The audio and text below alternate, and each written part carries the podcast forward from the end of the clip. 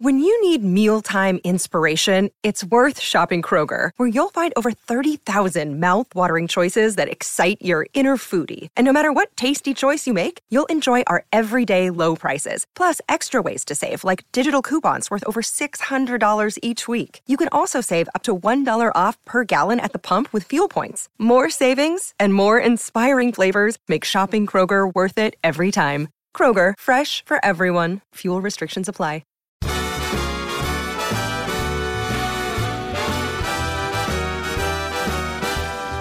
Hello and welcome to the Fulhamish podcast. My name is Sammy James. This is your weekly dosage of Fulham discussion. Farrell Monk is back. Hey! Nice to have you back, sir. Thank you very much for inviting me. How's the leg? Uh, really, really swell, actually. Um, Swollen. Not swollen. Not swollen, swell. swelling. Okay. Dom Betts is here. Yes, I've been on three weeks in a row. Loving it. Loving it. Loving the consistency of Don the Betts' work. Uh, and uh, and Jack Collins is here. as Hello, too. listeners. Secretary Jack. Classic. Having a good time. So I mentioned that this is your weekly dosage of Fulham discussion. Many Fulham fans would have needed a fairly hefty dosage after the antics this weekend in Newcastle. A stunning victory in the northeast, which followed a dramatic point against Leeds on Tuesday. We'll discuss both those games at length.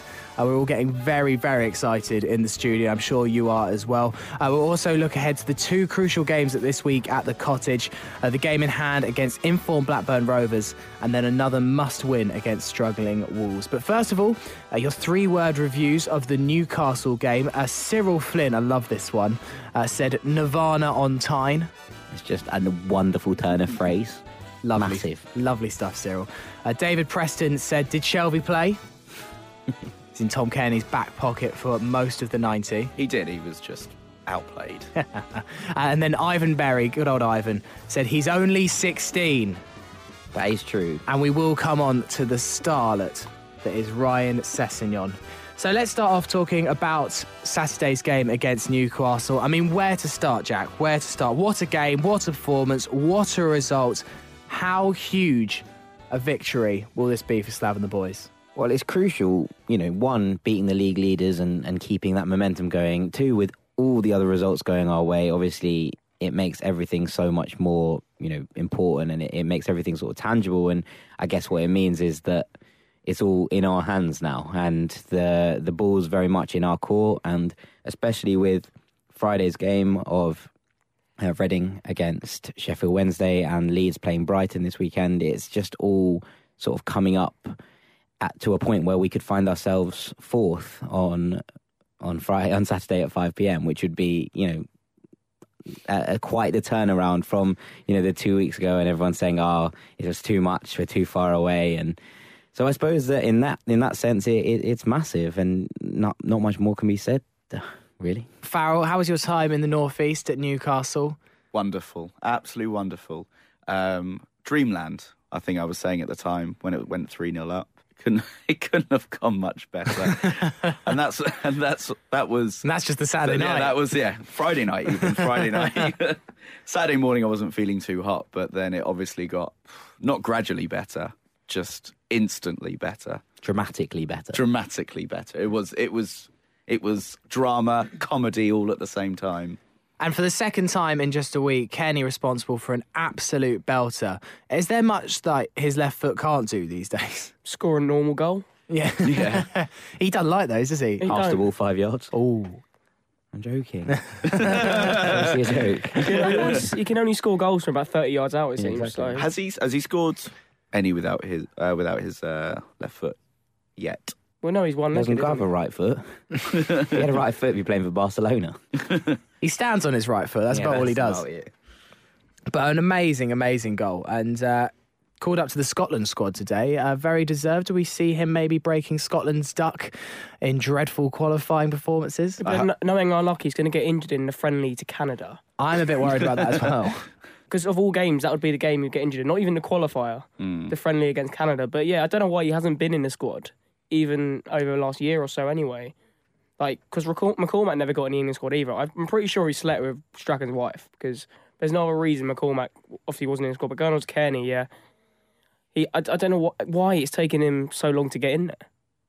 If you think about like some of those players in that squad, they're not even like League One, League Two standard. yet Tom Cairney has been overlooked for so long. Well, they're Scottish League standard, aren't they? Yeah, basically, yeah. Yeah. Scott Brown has a better percentage passing rate than Iniesta in the Champions League group stages. Yeah, but Just saying, you know. Always there for a Celtic based stat at any moment. Um, now, you talked, Jack, in the preview ahead of the Newcastle game, how the key battle on the pitch would be that uh, between Tom Cairney and Jonjo Shelvey. Jonjo Shelvey, anonymous uh, for much of the game, some dreadful passes. He had a couple of efforts on goal, but nothing of note. And yet, Tom Cairney, so influential in the middle.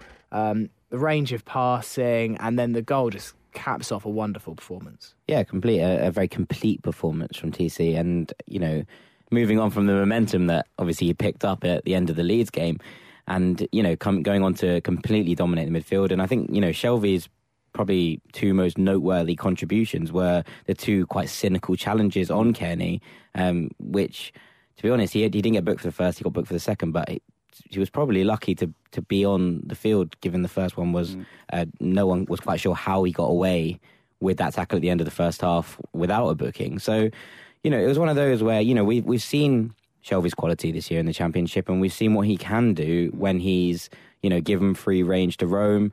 And he was completely and utterly outshone, outclassed, and outplayed, and it showed. And he lost his control, and we've seen him do that before as well. It's not, you know, if Shelvey had a temperament, he'd be a Premier League player. And it's one of those things that he clearly doesn't like it when he's put in the shade, and and his result to that was to lash out. And we've seen him be sent off this season before, and I think he was quite lucky not to to face the same retribution again. the amount of cynical challenges that went on from Newcastle against Fulham on Saturday was just testament to how good Fulham were. That we've absolutely frustrated them because they just they not used to having so little of the ball to start off with, and the amount of times that we would tackle them when they think that they'd be in a good position, when they think, "Oh, I've got the ball under control here, let's get our foot on it." No, we've got it back now, and that just showed the amount of times that we nabbed it off them, and the only way they can get near us was bringing us down, especially that until Daryl Murphy came on, they didn't really have a sniff. They had a few set piece uh, chances from set pieces, but that's about it, really. I mean, um, it's the 35th game in a row that Fulham have had more possession in the league uh, than their opponents. In fact, uh, can you remember what that game was the last time that Fulham didn't have more possession than their opponents? Was it the Birmingham where we had ten men? No, it was the opening game against Newcastle. Oh, on the opening game of the season was the last time we didn't have more than 50% possession. But Newcastle have actually played quite a lot this season. You explained this last week, Dom. Not having the majority of the possession, they're a team that play very well on the counter uh, and also just so clinical, taking their chances that it doesn't really matter because they'll get 10 chances or whatever, but they've got someone like Dwight Gayle up front who, who is such a good poacher. What do you think that Fulham did in defence, though, to stifle their attack, bar the one goal that did go in? I mean, what a way to beat Newcastle? Why it's a lot easier at their own ground because as soon as they get it on the back foot or concede a goal, the atmosphere just turns toxic in that ground from a home fan's perspective, and you can tell that. Like, a lot of fans were saying on Twitter, coming from Newcastle, that yeah, we prefer playing away because there's not fifty thousand people moaning for ninety minutes. Because unless they're winning three 0 and have got about 65 70 percent possession, the fans don't seem to be happy. I mean, it's stunning that they booed at half time, 1 0 down. I mean, Yeah. yeah, it wasn't the greatest performance, but they're top of the league. Oh, it's madness, absolutely madness. We've touched on quite a few times Yeah. about booing in stadiums quite down the years, and you know how much it makes my blood boil that that even happens. So the fact I heard it at half time was just, it made my blood boil. and it's not even my team or my fans. But a great situation for Fulham to be in once you've silenced the home crowd to such an extent. Yeah, I mean, it, it, that's what teams seem to do when they go to St James's Park. Because I don't know what they are in now, but obviously we said they were seventh in the home table for this season, and then for a team who, on their day, you could argue are the best team in the league, that's quite shocking, really. Because they've what didn't Blackburn do the double over them as well? Yeah, they won one 0 twice. The other thing is that the Newcastle reporter for the the Northeast Chronicle uh, said that it just described St James's Park as being shell shocked. That was his kind of opening gambit of the first half an hour, and the Newcastle didn't look like they had anything you know able to deal with Fulham's sort of poise, pace, and power. And it was one of those things that I think once you get on the back of those fans, they especially because they believe they're a division below where they ought to be, and and you know, and rightly so, having you know, because they they, they almost certainly will go straight back up, but. You know that as soon as they see, feel it tried to turn against and, and against a team who are obviously quite low below them in, in the league. If it was, you know, I think it's a different thing if Brighton had gone there and, and, and dominated them because you know, I suppose they see must see them as, as kind of equals. Mm. But for someone, you know, in our position to go there and completely and utterly dominate them and almost like a football schooling, you know, it was obviously not mm. something they were partial to witness. One thing I will say though is that it is kind of plain to see that Newcastle are kind of choking. They are getting a little bit complacent because I did see them against Brighton in that top of the table clash uh, the luckiest goal of oh, all yeah. time. I think it was, it's a beautiful finish. Oh, yeah, beautiful finish. sensational, absolutely sensational. Um, but that's the only way they could actually win that game. They got a goal after that as well, but that was the only way they can get into the game. They weren't was, even in the game up until no, that goal. Not at all. And you can tell on Saturday that although Fulham were brilliant, no, like every credit to them. Um, Newcastle, their passing wasn't crisp, their movement, their movement wasn't crisp. I was surprised they put Gayle straight back in because he was kind of 50-50 whether he was going to play or not, and he he did lack that yard or two of of anticipation that when I remember that was one thing I picked out um, that first game of the season that Dwight Gayle's anticipation was just second to none. I, I hadn't seen a player like that um, for quite a while. That he seemed to know where the ball was going to drop before anyone else did in the in uh, on the pitch. Um, and on on Saturday, it just just wasn't at the races. The only time that Newcastle got into the game was when Daryl Murphy, when Gayle went off and Daryl Murphy came on. Um, it's a hell of a finish. Yeah, Daryl Murphy. yeah. Well, that's just, that's what it was going to take for them to score because apart from the couple which Dave Venn sort of just palmed over the bar, mm. they didn't really have any clear cut chances. No, and it, it, Jack quite rightly pointed out that about um, was it, was it you Dom about um, their counter attack and how crisp they are and how clinical they are, but it just shows testament not only to Fulham's passing game that we talk about quite often. It's just how quickly we can win the ball back. I want. I do. I would like to see a stat of how many times tackles are actually attempted and won, in comparison to to the other teams in the league. I mean, we'll have to. We'll uh, have to have a look at that. Get. Ben Jarman, the stat man. Yeah, on that next week. At Sonic Kicks, we're after you. Taking a well earned break in Budapest, but you're back on stats jobs next week. Yeah. Um, so the second half, uh, I think Farrell described it perfectly with the word dreamland for Fulham fans. Uh, a mistake from Paul Dummett, which went to Aluko in the penalty box. Poor clearance from him. A lovely back heel from Aluko. But it's so smartly played by mm. Ryan Sessegnon. The anticipation that Ryan saw that he knew Sonny Aluko was going to back pass it. And then that finish as well. Taken like a taken like a striker with 10, 15 years experience. It was clinical, absolutely clinical. Especially since the, I mean, it's not the most perfect pass in the world, but he's able to dig it out from un, from directly under him and place it so perfectly that it's it's one of those ones where you know Michael Owen was just the expert at. It's all about placement, not power, and that's all it was. It was just beautifully placed from such a difficult position. I, am pretty much sure he scored more goals this season than Aluko has. It's not surprising with Aluko. Uh, he, scored, he scored six. I think that's about equal. But yeah, but I was like, but I mean, certainly though, your, your point is valid, and it's clearly obvious he's not a left back. It's just it's been clearly obvious ever since he's come into the side that he's clearly a much more attacking player, and that showed. I mean, when I first saw the lineup, I was like, okay, what's going on? I was like, I knew uh, what I loved at Neeskens Kebano as well. He was winning every header mm. against their centre backs, and what is he like five eight, five nine? Again and again. But I thought our best player in the game, bar Sessegnon, obviously was Aluko. I thought Aluko had a great game on well, Saturday. Well, I guess for Kebano, he got given that chance up front, and I don't know if Neeskens prefers playing on the wing or prefers playing up front himself. Whether he, I think he said in his interview he prefers playing through the middle. Okay, so he's clearly maybe been looking for a chance to play up front. He got that chance against Spurs. Vertonghen and Alderweireld just looking awesome that day. He didn't get a sniff. Well, it is so... like the best defensive partnership in the country. Yeah. So yeah. it was a bit obviously should have done better. Should have done better, mate. Should have done better. But you see what I mean? Now he got his chance against a slightly lesser team, still a pretty impressive team. Got a Newcastle away. Uh, they haven't conceded a, a hatful of goals, and maybe showing that he's a different option through the middle. Yeah, and another thing with Kebano is he didn't look that good when he first started getting into the side, a bit like Stefan Johansen, but he's grown into the team and now he's one of our most key players to our promotion push and he's got the uh, the chart finally took off, Farrell. Neeskens Kebano. Are you happy this did took off? Yes, absolutely. It's been taken pretty much since he first signed. I remember putting up on the WhatsApp group straight away. I was like, it's going to catch on. It's going to catch on. I don't remember think your were- second line's caught on. Sorry? I don't think your your follow ups caught No, I know. It But, has you know, changed. start. It's, it's developing. It's yeah, developing. learning. No, we're, we're building an entire song plus chorus plus verse. Yeah. Um, and then the third goal, again from Ryan Sessegnon. A lovely pass from Aluko, who with two assists in the game. A be- do you know what it reminded me of slightly? Diomansy Kamara away at Man City. What? Sessegnon or? The set the third Sessegnon goal, just the way it went Oh, through. right, yeah, yeah, it was sorry. the ball behind the left back and the Yeah. same kind of finish from the same kind of area. It would have been great if he'd done the celebration as well. like you know, a real a real student, a scholar of Fulham history if he'd done the full celeb. Was he even alive back then in the Probably. Great Escape? No, year? no, probably not. He was God, probably about three, he would have been. It was 2008. eight. Eight years old. He'd have been eight. Not even eight. His oh. birthday's in like July. Yeah, think, it would have been was seven. Oh, Oh, my that makes me sick in my God. mouth. He's so good. He's actually so good. It's really, really upsetting. But when No, that it's goal not went in- upsetting. Well, it's no, brilliant. No, no, obviously it's great. I've never been more confused when that goal went in. I was like, what is actually happening? It oh, was, it was, Oh, it was going on. Sessegnon scored two and we're 3 0 up at St James's Park. Seriously, what is going on? Disbelieving joy, I would say it is.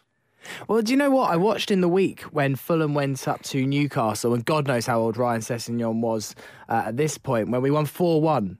Uh, quite a famous afternoon. It was a Sunday.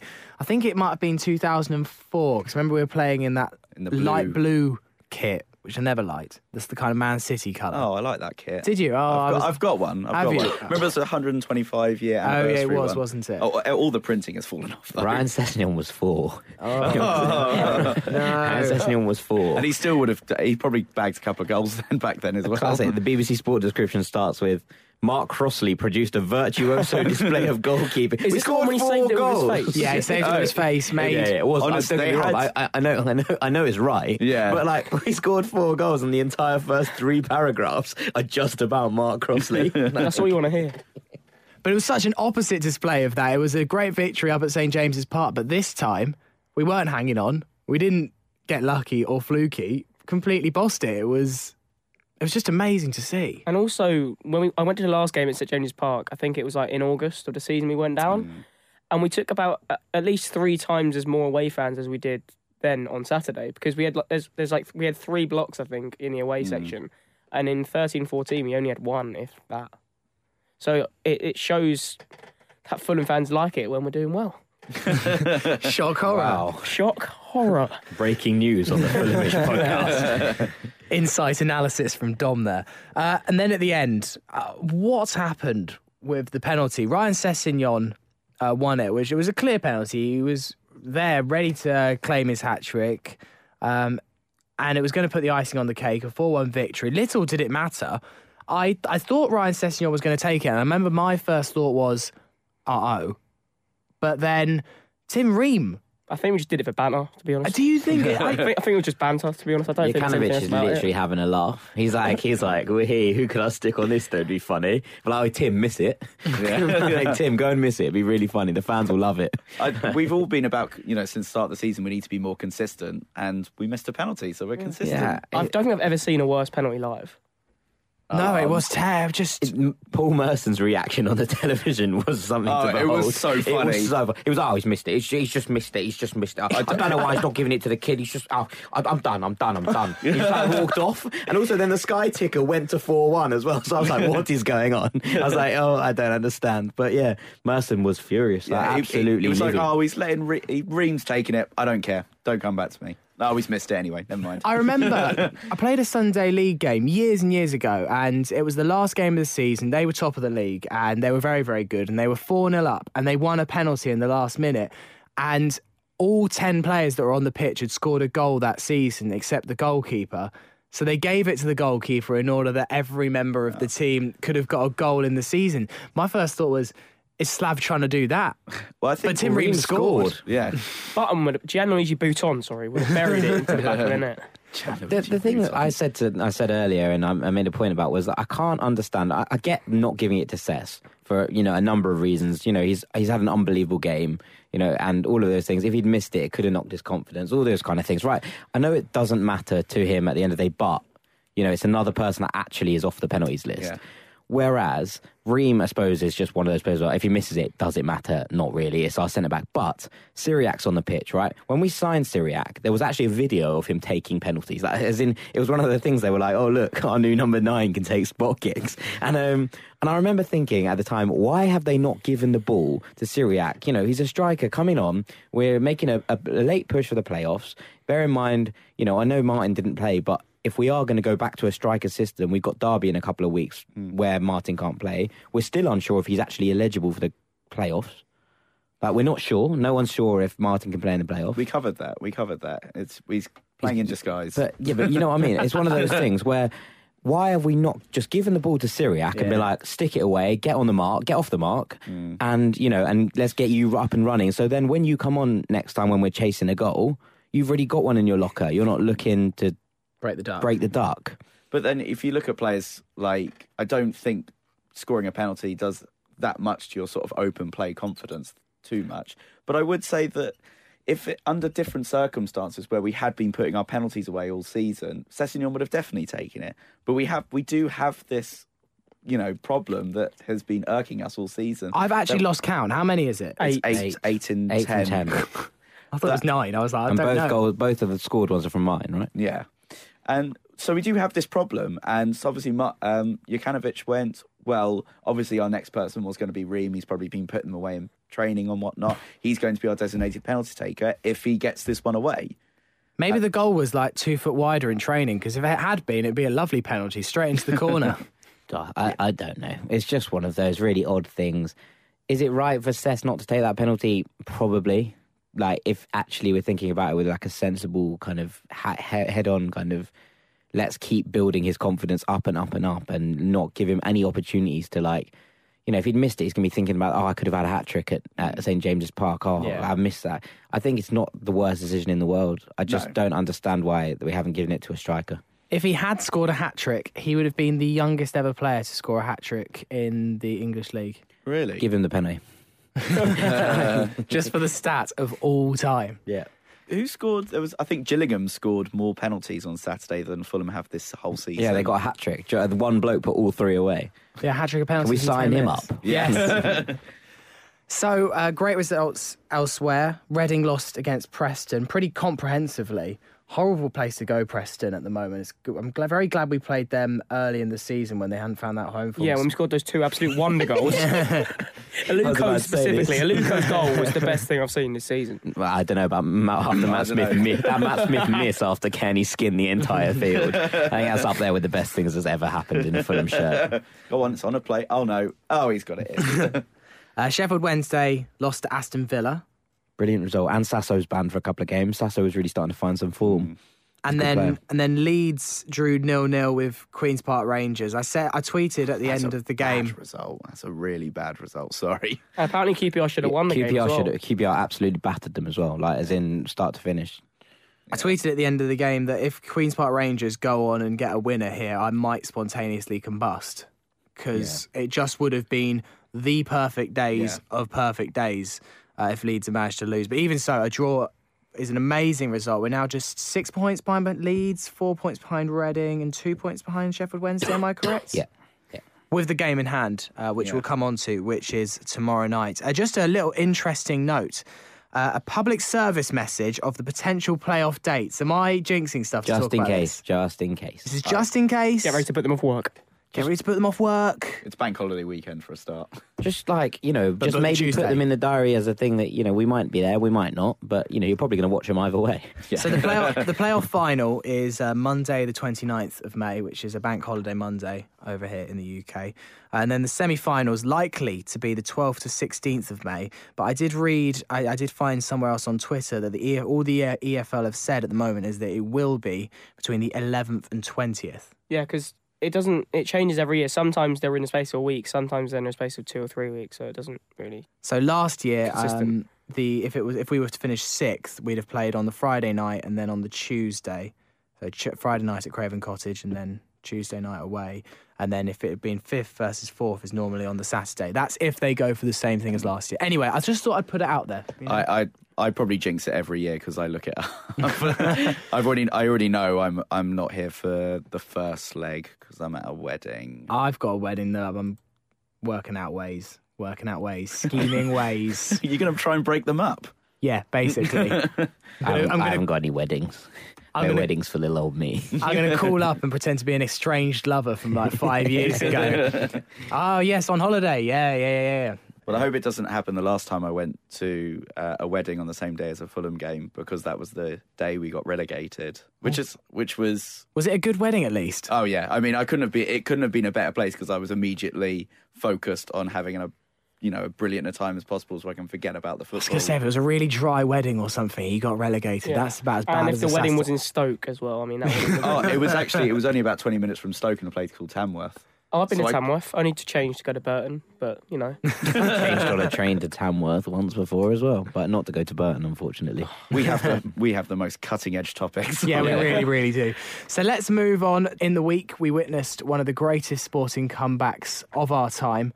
Tom Cairney's 95th minute equaliser against Leeds United to rescue a point in a game that should have comfortably uh, been all three. Um, speaking of three, Jack, uh, what were the three word reviews uh, against Leeds? Oh, branching of- this out. a couple of three word reviews. Um, I liked Bobby Garofalo. Apologies if I've said that wrong. Wow, that's a name. Naming kid Tom.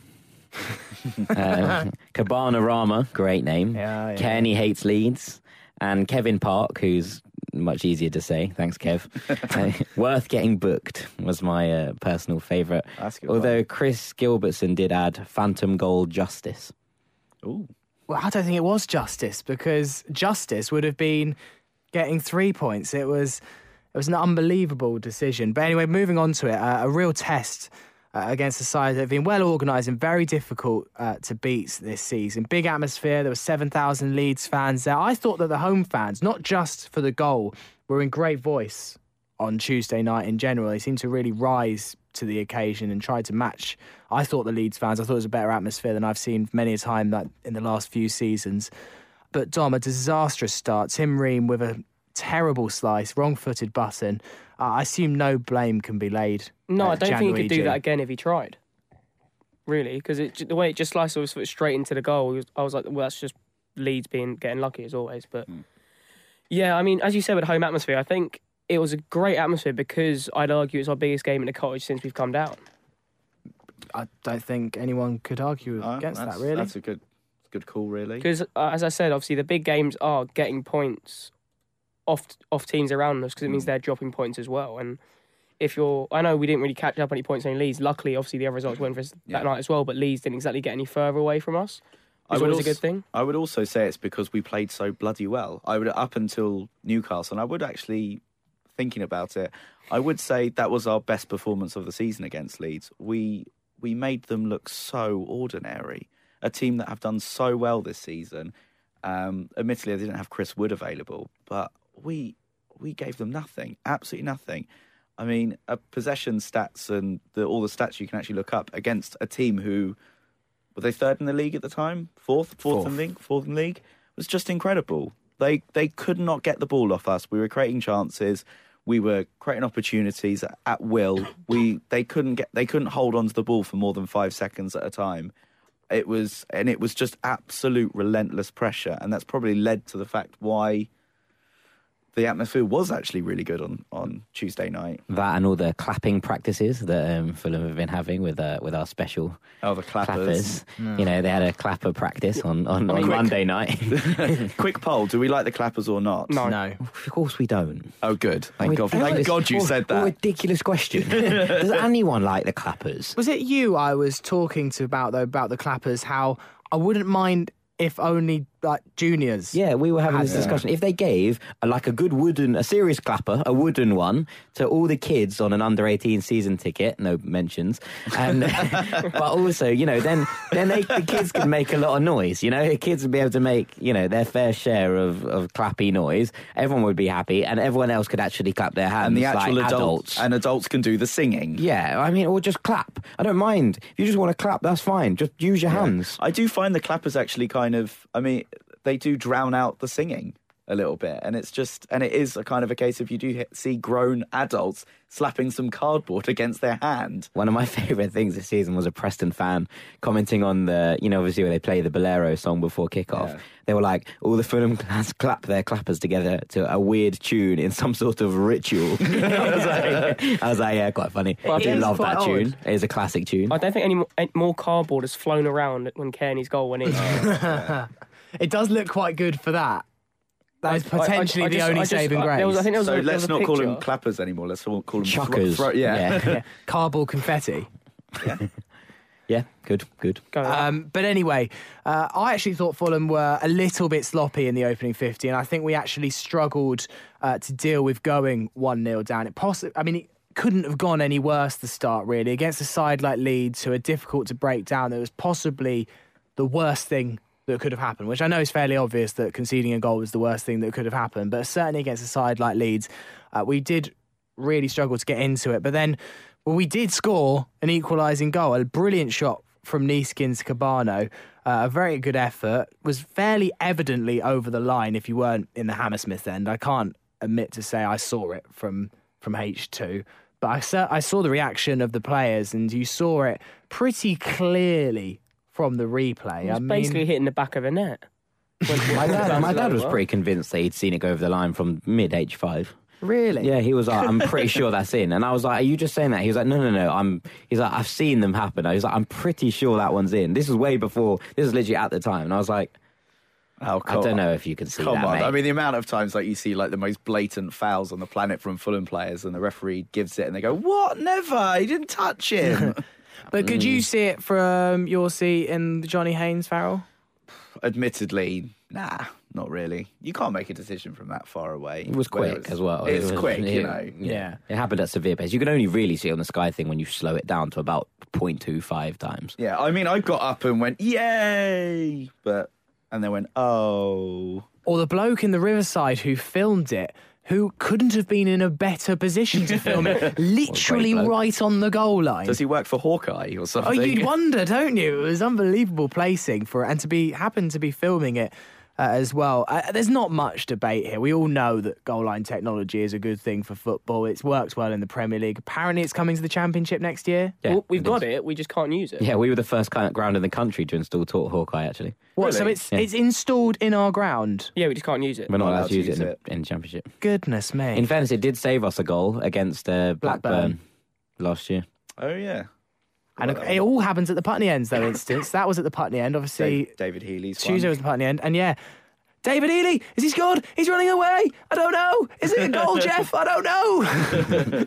Possibly the greatest soccer Saturday moment of all time. It was actually worth not uh, drawing that game, I think, just for Chris Kamara's amazing uh, Rant. rant on Soccer Saturday Could there. be, could be not. it means it means we wouldn't have stayed up on goal difference on last game of the season either. Sorry. We wouldn't have stayed up on goal difference on the last day of that season either.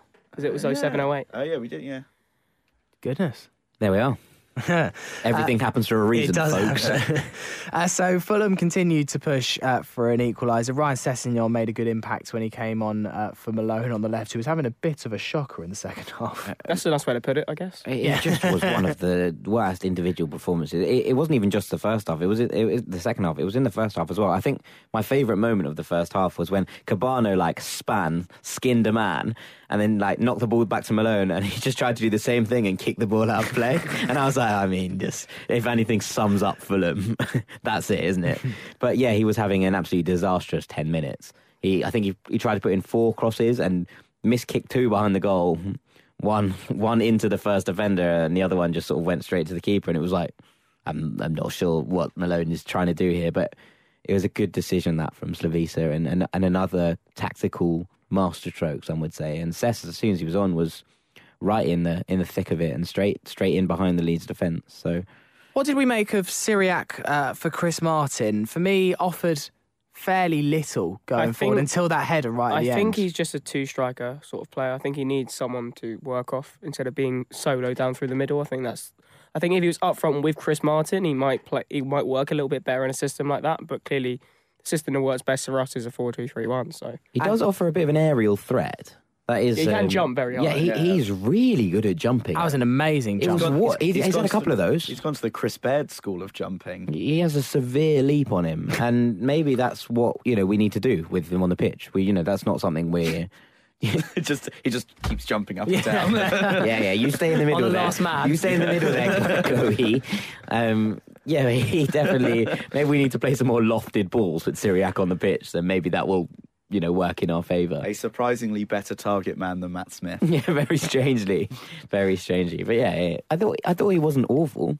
I thought he, he made a couple of like clever runs off the back, and he, he does have that kind of off the last man thing that we don't have very often, mm. and we're often very.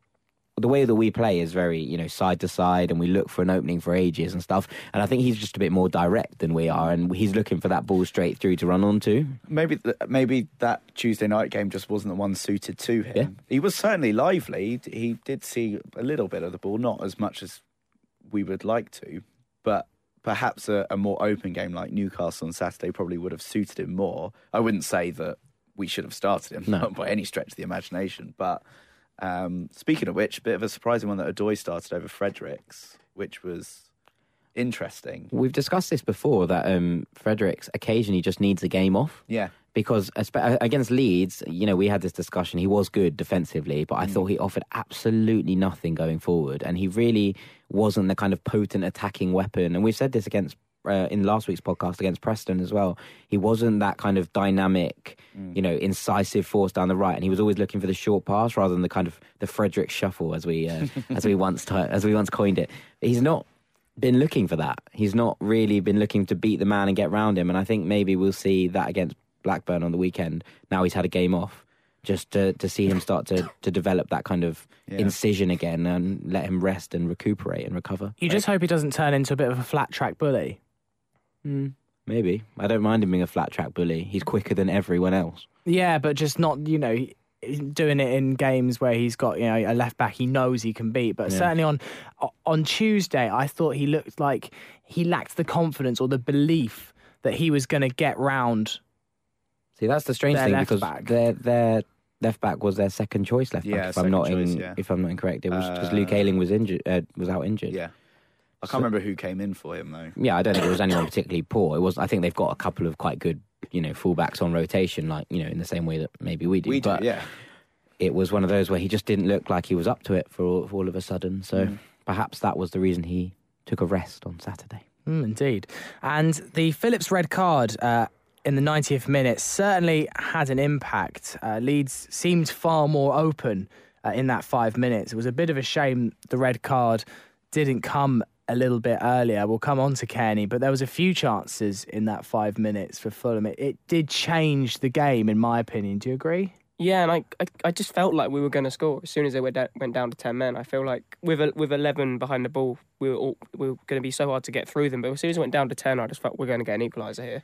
If we get it early enough, we could possibly get two. I couldn't believe Johansen's free kick got saved. I was like, seeing top. I was like, he's going to curl this top bins, and then he did, and I was like, oh my god, he's done it. Green came out of nowhere. Also, we've got I've got the pillar in front of me in the middle of the block, and it literally Rob Green came from nowhere. I was like, oh, so upsetting. What? They've got no goalkeeper in. Uh, Luco also went very near with a kind of similar shot to Cairney's from that left hand side that just went inches wide about 45 seconds before. And then, right, let's come on to it. Let's do it. The, mo- the moment of moments. Tom Cairney with the money shot um, found some space in the uh, in the Clint Dempsey area, as I like to think, that little patch uh, just in front of the penalty box on the right hand side of the penalty box. And what a goal! What can be said that hasn't already been said about this goal? Not much really. You know, as soon as he's left left his foot, it's in. oh, it's just incredible. I was still looking like the offside flag. I was like, this is somehow going to be disallowed for some reason of some sort. and I was like, oh, it, it's gone in. I mean, I was probably lying on the H5 stairs at, at, at this point, but I was still, I'm still, still, I was still pretty much sure there was going to be a reason why we weren't going to get that equaliser. One week after my knee surgery, I managed to find the strength to climb up onto the Johnny Haynes wall and start celebrating. A bit like Ryan Fredericks was on the uh, advertising Yeah. boardings. yeah. with your crutch in the air. I mean, I haven't seen scenes like that in, well, Years since we came down. before, probably. I say since Hamburg. yeah. Yeah. It was just incredible. I mean, I, I just literally almost broke down in tears. I was just so pent up and angry about the whole game. Like, you know, I was I was sending all these angry tweets, being like, "We're not going to score in a million years," and, like, and, just, and also I was really angry with Rob Green, so I tried to go down to the front to abuse Rob Green, but I got stopped by like a mass of people, obviously thirty rows back, and I was like, "Oh." Obviously, I'm not going to get anywhere near him. I was just there on the stage in the middle of the steps, like, like sort of shouty crying at people. I can imagine you getting closer and closer to Rob Green, Rob Green and going, oh, he's actually quite big. He's a goalkeeper. He's a and then big retreating. Uh, no, I think yeah, Hamburg is a is a good shout, Dom. I, I don't think we've seen, you know, and, and off the back of off the back after the game, the whole walkway off the back of Ham uh, off the Hammersmith end was was completely and utterly like just deadlocked, Yeah. and with people singing and. There was the goal was up on the screen. Everyone just kept waiting. Everyone would like, "Oh," and I just kept playing Everyone, the replay. everyone was going ooh for about like three or four highlights before. Yeah, yeah, exactly. Like Lucas chance when everyone was like, "Oh!" but no, it was um, yeah, it was just really, really good and happy. And some bloke literally turned to me, a bloke with a, with, with his arm in a cast, and he was like, he just turned to me and he went. Haven't seen scenes like this since Juventus, mate. And then I was like, "Oh, okay." I was like, "Oh, I'm really get- emotional. Don't, don't, don't, don't mess with my did he emotions right now." Did he celebrate that hard? He broke his arm. Yeah, no, he was like in a cast and he was like, I'm pretty sure I knocked a few people out. I was like, yeah, fair, fair dues. I probably wouldn't have been able to Literal. cope. Yeah. This was my question here. Will this go down as one of those all time Fulham great moments that we'll be talking about in another 10, 15 years? I think it will if we go up. Okay, interesting. If we don't, it just well, it'll It'd be just another good Fulham goal. Absolutely agree with that. if we go up, it will go down as in history as a big moment in our club when we this specific season when we're going up. I mean, yeah, if we don't go up, I just think it'll be oh, it's, remember that great home celebration. But could it be a turning point in this season, or maybe not a turning point because? But do could you have seen this season maybe going differently had that goal not gone in? It would have been a real confidence knock. It would have been really hard to take for the players, and who knows what the results on Saturday would have been had we not got that equaliser. But it did just feel at the time like, oh my god, this team's got something really special about them. No, I knew beforehand because if you remember my prediction table, uh, I had Fulham finishing on how ninety points. Yeah, it's third. still it's still on. It's still on. I was confident it's happening, and it's still going to happen even before that goal. Yeah, I think I think it's a momentum thing. I think that's the moment that we're talking about here. Is the you know w- without that goal, we're what nine points behind Leeds, six hmm. behind Wednesday. It's one of those things where we then have to go to Newcastle and win. And I think part of the fact that we've gone up there with no fear at the weekend is because we were on such you know such a high and we put it in the you know the match preview if we if we looked at it that we said that the fact that that goal it, it is a is is something that changes what would have been such a devastating defeat considering we actually scored a goal like it's a devastating defeat to an, an, a jammy own goal and a disallowed goal to a team that were around the seven level us, but we dominated for 90 minutes and the possession stats and, the, and the, it's another one where you know you look back at those games just before Christmas where we didn't pick up quite as many points as we wanted to despite dominating games and you had players like Fredericks and Cairney coming out and saying we're still going we're still looking for it but you know it's frustrating and we know we need to do the business now and that's you know that's what it is. That is the business. That is the at the the point where it needed to happen, it happened for once. And I suppose that's what it is because it, then you go into the into the Newcastle game going, yeah, come on then. Yeah. And I still thought we needed to win at Newcastle because I, I think that's because I said beforehand I was like we need four points in the next two games because yes I, I, the three games afterwards are all should be nine points but I thought we we need, we still playing catch up here we need to get ahead I know two points at home to Leeds and away to Newcastle is still a good, Good enough result, return yeah.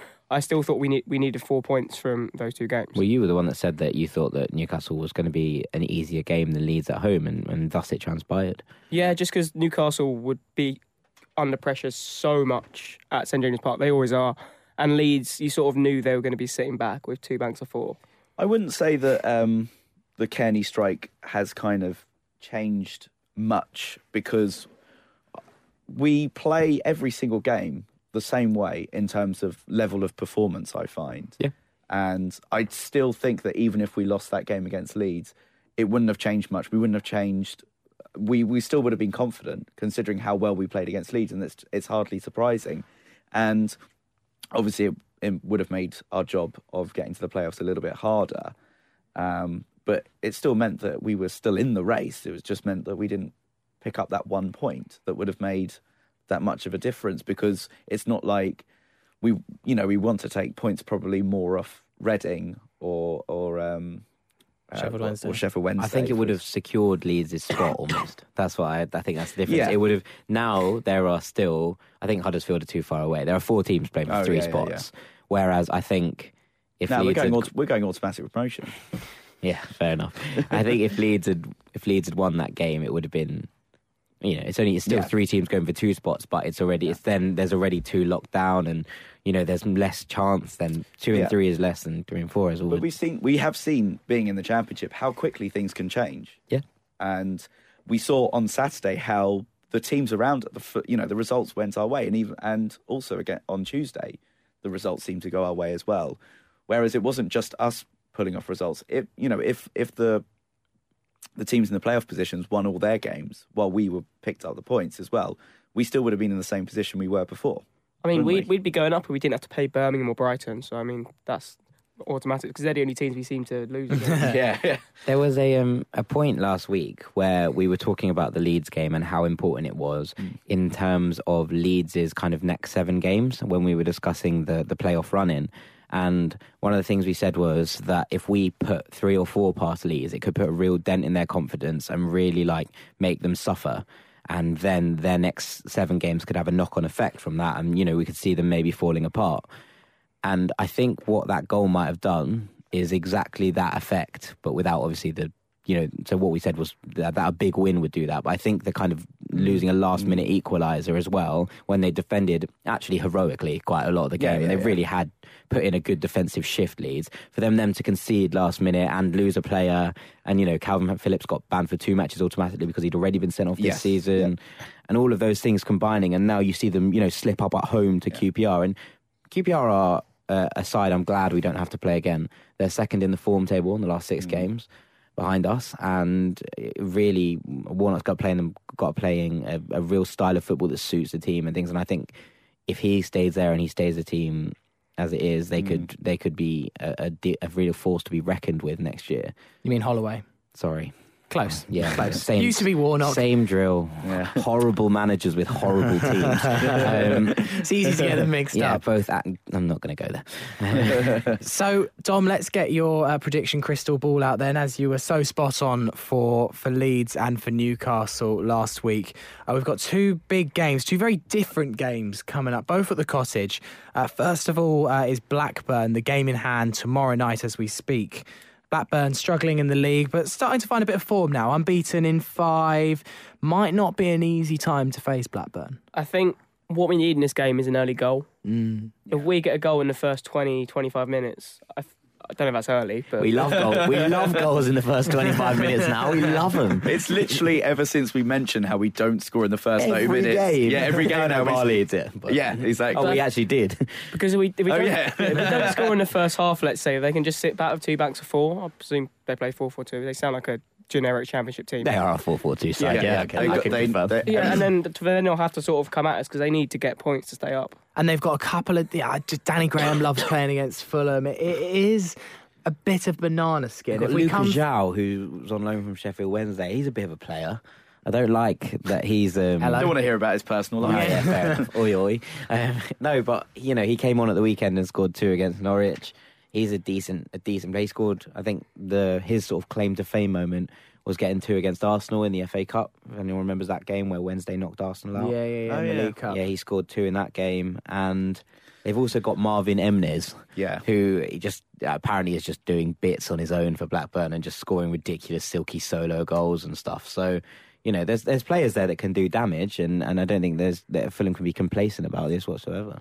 Yeah, oh, absolutely. Um, they've got experienced squad. They now starting to settle because, I mean, Tony Mowbray came in partway through the season and kind of stopped that rot for a little bit, um, and then they've been kind of, they've you know they hit some poor form, and now they're starting to get you know they're now you say unbeaten in five or six now. That, Uh, yeah, five, I believe. five that they're now starting to pick up a little bit. So it, it is certainly one that we need to be wary about. And these are the type of games that we need to start picking points up up again because the, remember that early part of the season where we were facing these teams and it just wasn't happening for us. Maybe because we weren't scoring in the first thirty minutes.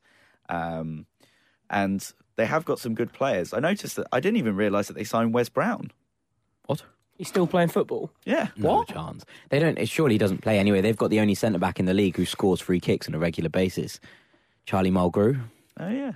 ex Celtic. So yeah, I was gonna, I was gonna say. Oh, I wonder, One- how, I wonder how he knows that one. absolute wand of a left peg. Charlie Mulgrew, great player. It's like Um, like the Ian Harte kind of. Um, that mould. school. Yeah, well, yeah, exactly. But yeah, he was a wing back, and now he is fully developed into centre back. They have Craig Conway as well. He's a good player. Mm. Um, I don't. uh, Ben Marshall left, and he went to Wolves, I think. So They've also got Danny Guthrie, who I didn't He- think was. that bad for Fulham. No, it wasn't. I didn't think so. He seemed to get a lot of stick for some reason, but I thought he was actually all right. He did a job. It was a weird loan, wasn't it? He only played three or four, brought in in March or whatever it was. Some of their results as well, Blackburn. Um, the, the teams they've picked up a few points against they are quite, you know, they've they've picked up points against Cardiff, who are on good form under Yeah. Neil Warnock. They drew against not at Norwich, who I Yeah. know are not doing too great, but They- away. I mean, Norwich. Norwich were down to ten men for after twenty minutes, and I did see the highlights from that one. And Norwich had considerable amount of chances. When hmm. you think they were down to ten men, is But still, they're there. They know how they've frustrated them, and that you just hmm. hope it's not a repeat. They've got Hope Akpan in the middle as well. Remember him? Yeah. is he an Ex- Arsenal? Arsenal? No, that's youngster? Chuba Akpom. Oh, sorry. Um, no, Hope Akpan was um, ex Everton. He played a couple of games for Everton in the Premier League, and then he went to Reading for a while, I think. oh, he's like a proper Um, journeyman, isn't he? He's he, he's quite young still. He's a bit of a he's done a bit of the rounds. He's, he's a like big Lu- he's a big unit and he, he covers a lot of rounds. A bit of a Dickson Etuhu kind of esque figure. Oh, right. um, he sort of makes up ground, makes tackles. I think I've, I've put him as our uh, key battle as against Steph Joe. You have uh, indeed. for for the preview. If you haven't checked that out, www.fulhamish.co.uk. And um, And you've also gone for a 3 1 home victory. So, very much hoping that that comes to light. Go read Jack's article now, www.fulhamish.co.uk. And then on Saturday, uh, the day after Paddy's Day, so Jack might be a little bit sore. Legend. Um, uh, we face Wolves at the cottage.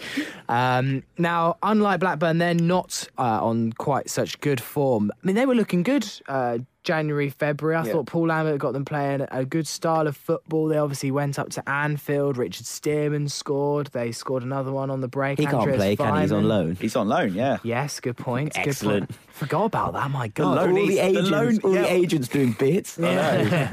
um, hadn't won in six before Saturday's win over struggling Rotherham, who must be not far off mathematical relegation. I think it's 14 points they are adrift, so it can't be only a few weeks Pretty before. woeful, isn't it? There's nine that- games left, isn't there? I mean, I think We've got ten. Everyone else has nine. We could relegate them because we play them pretty soon, don't we? We play them on the first, so it's our f- yeah third game. yeah, that Yeah. that is. That is feasible that it could be Mm. that kind of time by Yeah, then. maybe. We'll have to defend, though, much better than our last visit to Molineux. An incredible game. Don't get me wrong, it was entertaining, but some of the defending on show that day was fairly woeful. We'll have to Some be. of the goals were good though. Oh, I remember mean- the Cairney one.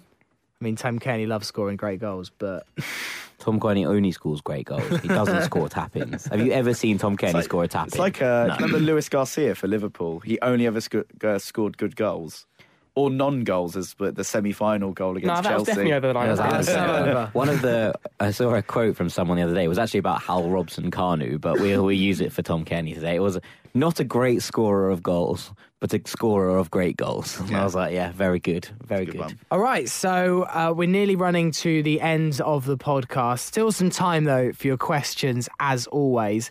Uh, Jack's been checking the post bag. What's been coming in, Jack? We've got quite a lot of questions actually, so thank you all for responding. We're not going to necessarily respond to all of them today. We haven't got time, but we've uh, hopefully answered a few of them during the course of the show. The first one we're going to go for is something we haven't actually touched on yet, and this is from Kyle Mattin. Who says, with Derby changing managers again, would Chris Martin still be eager to return, or will he stay at Fulham, promotion or otherwise? I would say he's kind of burned his bridges on both sides. Really, he's gonna.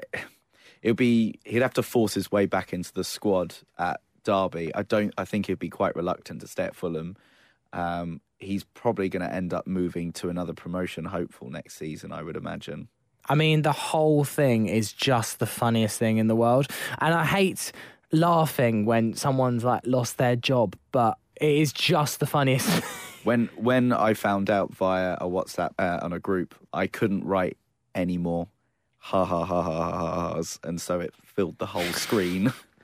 I mean, the whole thing. I'm, I, it's amazing though how that's transpired because Derby looked unstoppable, and then they've just gone on this horrendous run of form. Yeah, but knowing Derby, they're just going to reappoint Steve McClaren anyway. What go for a third time? His last three sackings, two of them have been the same club. Like, clearly it didn't work. I mean, he wasn't doing horrifically bad considering where he took them from. But yeah, it's just really, really funny. But yeah, I can't see him sort of having any success at either club.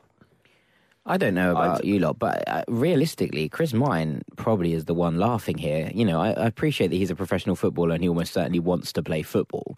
But also, he's on a four-year contract at a higher thing at Derby. Like, as Yeah. in, I don't know why he would be like, "Oh, I'll just leave." He's not going to be like, To be Yeah. fair, he probably work if they get Gary Rowett, in, he probably work quite well on a Gary Rowett system. Yeah. he's, he's better, definitely better than Clayton Donaldson, and Yeah. he excelled on Yeah. Gary Rowett. I, th- I think Martin will probably go back to Derby. Although I would, I would feel that if we did not get promoted this year, that I would like to keep him. Oh, yeah, um, I and I, would. despite the you know whatever's gone on, I think you know you've got to just get on with it. You know, football's football is a business, and a lot of the time, you know, we don't know what's gone on, and we and there was a lot of chat on the you know different groups about what his sister or if it wasn't his sister or whatever was saying about the release clause in his contract. Have you not seen this, Farrell? No, basically there was a, a lot of chat that his it was someone claiming to be his sister said that the whole sh- scenario began because Fulham had originally agreed to sign Martin on a permanent in January. Mm-hmm. And when it was decided that we weren't it was told that we weren't going to take up that option was when he went on the strike at Reading. Uh. And then that's why he signed a contract with Derby because Fulham had not chosen to sign the contract saying we were going to He bring has a him in as six a million clause player. in the contract on Football Manager, so I mean that might be. That's it. I mean, uh, whether that's true or not is is up for debate. Do you know what I mean? It's yeah. not. Good It's not Dom. one of those things. You know, I think if we signed him next year on a permanent, then he'd be a Fulham player, and Yeah. there'd be no more. There'd be no more bones about it. Do you know what I mean? Yeah, there was riffraff, but if it, he scored the goals that would send us back to the Premier League, then I don't think anyone would be complaining. Absolutely. I mean, like, there's no doubting his talent. There's no doubt that he fits into the system. He's done well for us. Um, we could do a hell of a lot worse by, you know, not signing. He's him, you know almost I mean? like clinical goal scorer, He's isn't got he? eleven. And, goals. and he's got a goal like eh, like compared to minutes per goal. I Yeah. think he's got the best one, and second is Sessegnon. Yeah, I think you're right. So we'll move swiftly on from uh, from Steve McClaren. At least we don't have to worry of um, playing Derby in a playoff final anymore. Yeah, that one's that one's gone out the window. we don't have to worry about hidden agendas and all that kind of stuff. This one's from Andrew at Andrew WCPT, who says, "What result should Fulham fans hope for in the Wednesday versus Reading game this Friday?"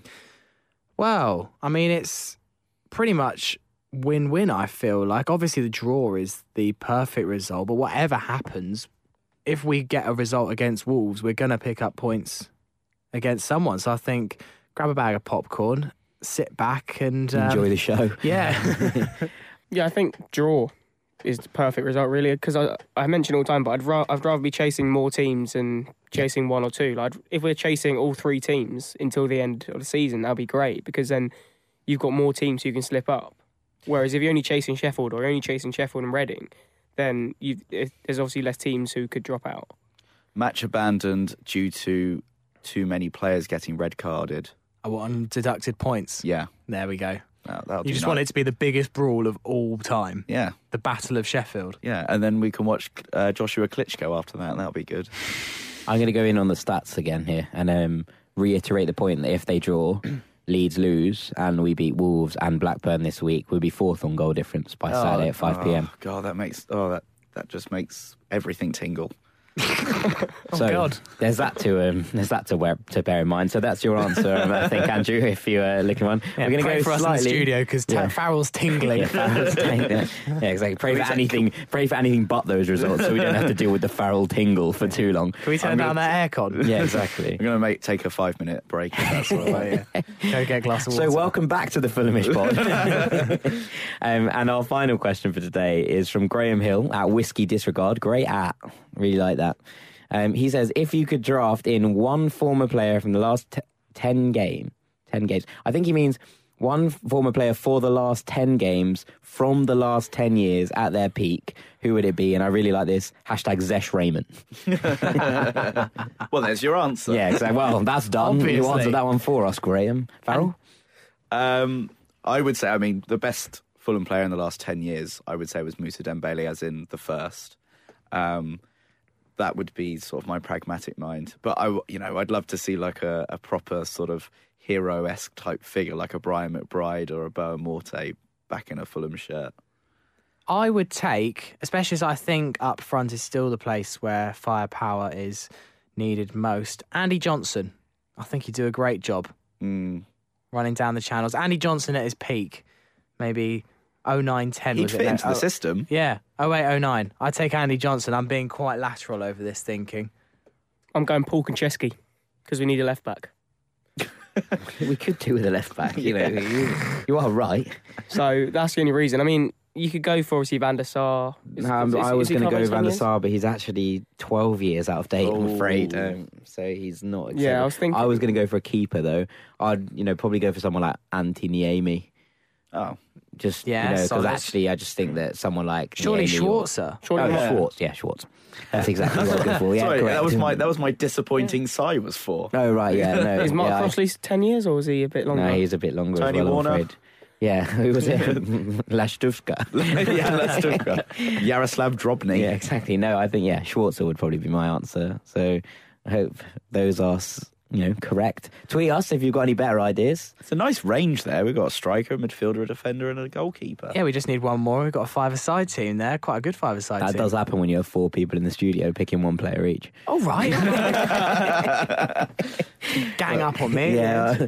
in fairness, well, if you have any better answers and they're not all just Louis Saha, um, please let us know on But Twitter. he's not ten. He'd be no, he's I not- think he left in 2006. Nah, before no that, mate. 2004. Yeah, do your research, mate. Uh, Oh, yeah. Four of us in the studio. I've got a laptop in front of me, and I can't remember that one. well, that is you it. do the mail then next week, Farrell. oh, So that is the end of this week's podcast. Thank you for listening once again. Bit of a bumper episode this week, but I'm sure you'll forgive us. We had plenty to discuss after the weekend and Tuesday night's antics. It's another busy week uh, for Fulham. A few games in a matter of a few evenings this week at the cottage as we face Blackburn and Wolves. So do join us on next Monday's podcast. Uh, as we reflect those games, and I'm sure we'll have even more of an idea of how Fulham stand in this epic chase for the top six. and more witty banter from Farrell. Now he's back in the podcast in his rightful place in the corner, just offering jokes, dropping them left, right, and centre. Secretary Jack, can I have a title for today's podcast, please? You may. Uh, we're going to go with, in honour of young Ryan Sessegnon, let's talk about Sess, baby. let's talk about Seth, baby. Thanks, Farrell. That was actually well nice. really, really like nicely in tune. I've been practicing every time uh, ever since you uh, mentioned it earlier today. Uh, it's been stuck in my head, and then it's a bit awkward at work when I was singing it out. I was going to say, have you muttered it under your breath, like at the canteen or something? What do you mean under my breath? Also, like, Oh, oh, actually, yeah. in, in Belting it out. actually, it's actually probably not even legal, is it? let's talk about Sess. Hey, Oh, yeah. hey, hey. There we go. hey. Barely legal. Barely. Barely. Might edit Might that bit edit out. Yeah, got a little... that does not make me ting. There, there's no tingling over here from that one. that again from the name. You got it. Anyway, If so, we had a proper producer, he'd be like, "Can we just record that bit again, please?" to be a proper producer, I do it for a flipping living. Good name there, Jack. Good name. Very Thank well you. done. So we'll be back next Monday. Uh, please go give us a like uh, on Facebook and Instagram. Fulhamish Pod is where you can find us. Do go share the podcast with any other Fulham fan or non-Fulham fan. Maybe they're a Sheffield Wednesday. Reading or Leeds fan nervously looking over their shoulder. Share it with them as well and just taunt them a little Let them know we're coming for them Exactly. and their podcast. like a cavalry charge. Uh, we'll be back next Monday uh, with more Fulham discussion. So, Jack, Dom, and Farrell will see you on Monday. Toodles. Laters. See you later.